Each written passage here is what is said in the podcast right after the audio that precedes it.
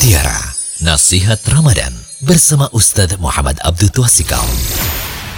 Bismillahirrahmanirrahim. Assalamualaikum warahmatullahi wabarakatuh.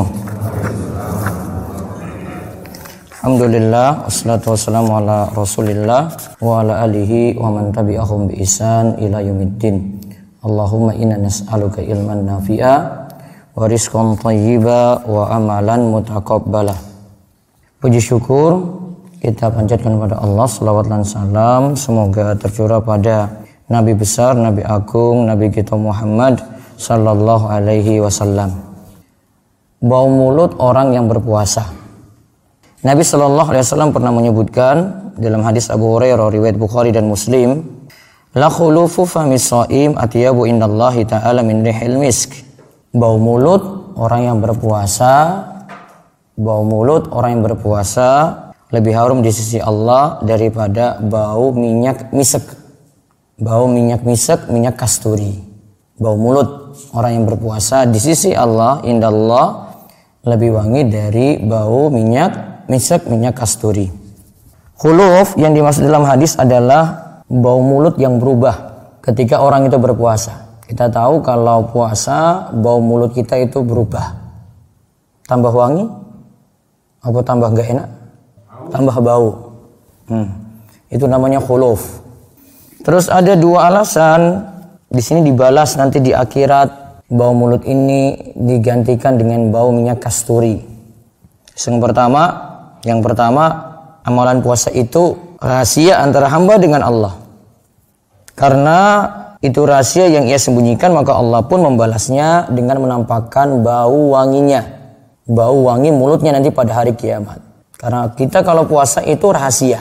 Andai jenengan mau batalkan pun, itu bisa batal, nggak perlu orang lihat kanan kiri.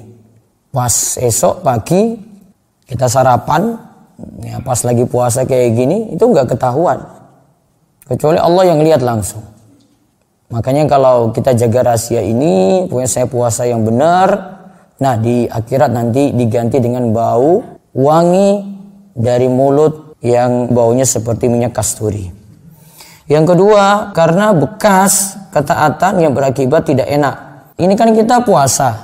Bau mulutnya itu yang tidak enak muncul karena kita lakukan ibadah. Maka dibalas dengan yang lebih baik di akhirat. Artinya bau mulut yang tidak enak akan dibalas dengan bau wangi. Karena bau mulut itu muncul saat kita melakukan ketaatan, saat kita melakukan amalan pada Allah Subhanahu wa ta'ala.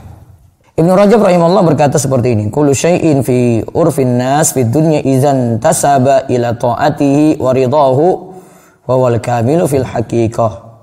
Segala sesuatu yang dianggap kurang di dunia menurut pandangan manusia, jika itu didapati karena melakukan ketaatan pada Allah dan mencari ridha Allah, maka hakikatnya kekurangan tersebut adalah kesempurnaan.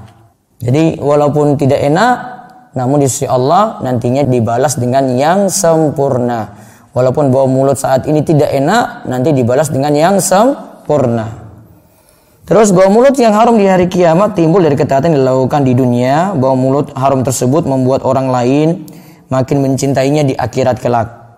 Allah berfirman, innalladzina amanu wa 'amilus solihati sayaj'alu lahumur rahmanu wudda.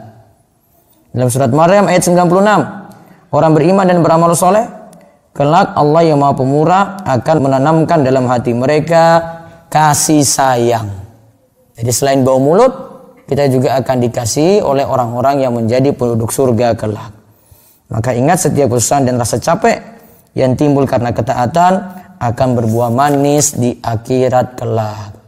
Jadi rasa capek kita saat puasa, bau mulut yang tidak enak akan digantikan dengan nikmat di akhirat kelak.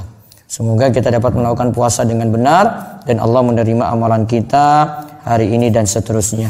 Allahumma amin. Demikian kita cukupkan. Mugi-mugi bawa manfaat dan faedah. Kita tutup dengan doa kafaratul majlis. Subhanakallahumma bihamdika, asyhadu alla ilaha illa anta, astaghfiruka wa atubu ilaik. Assalamualaikum warahmatullahi wabarakatuh.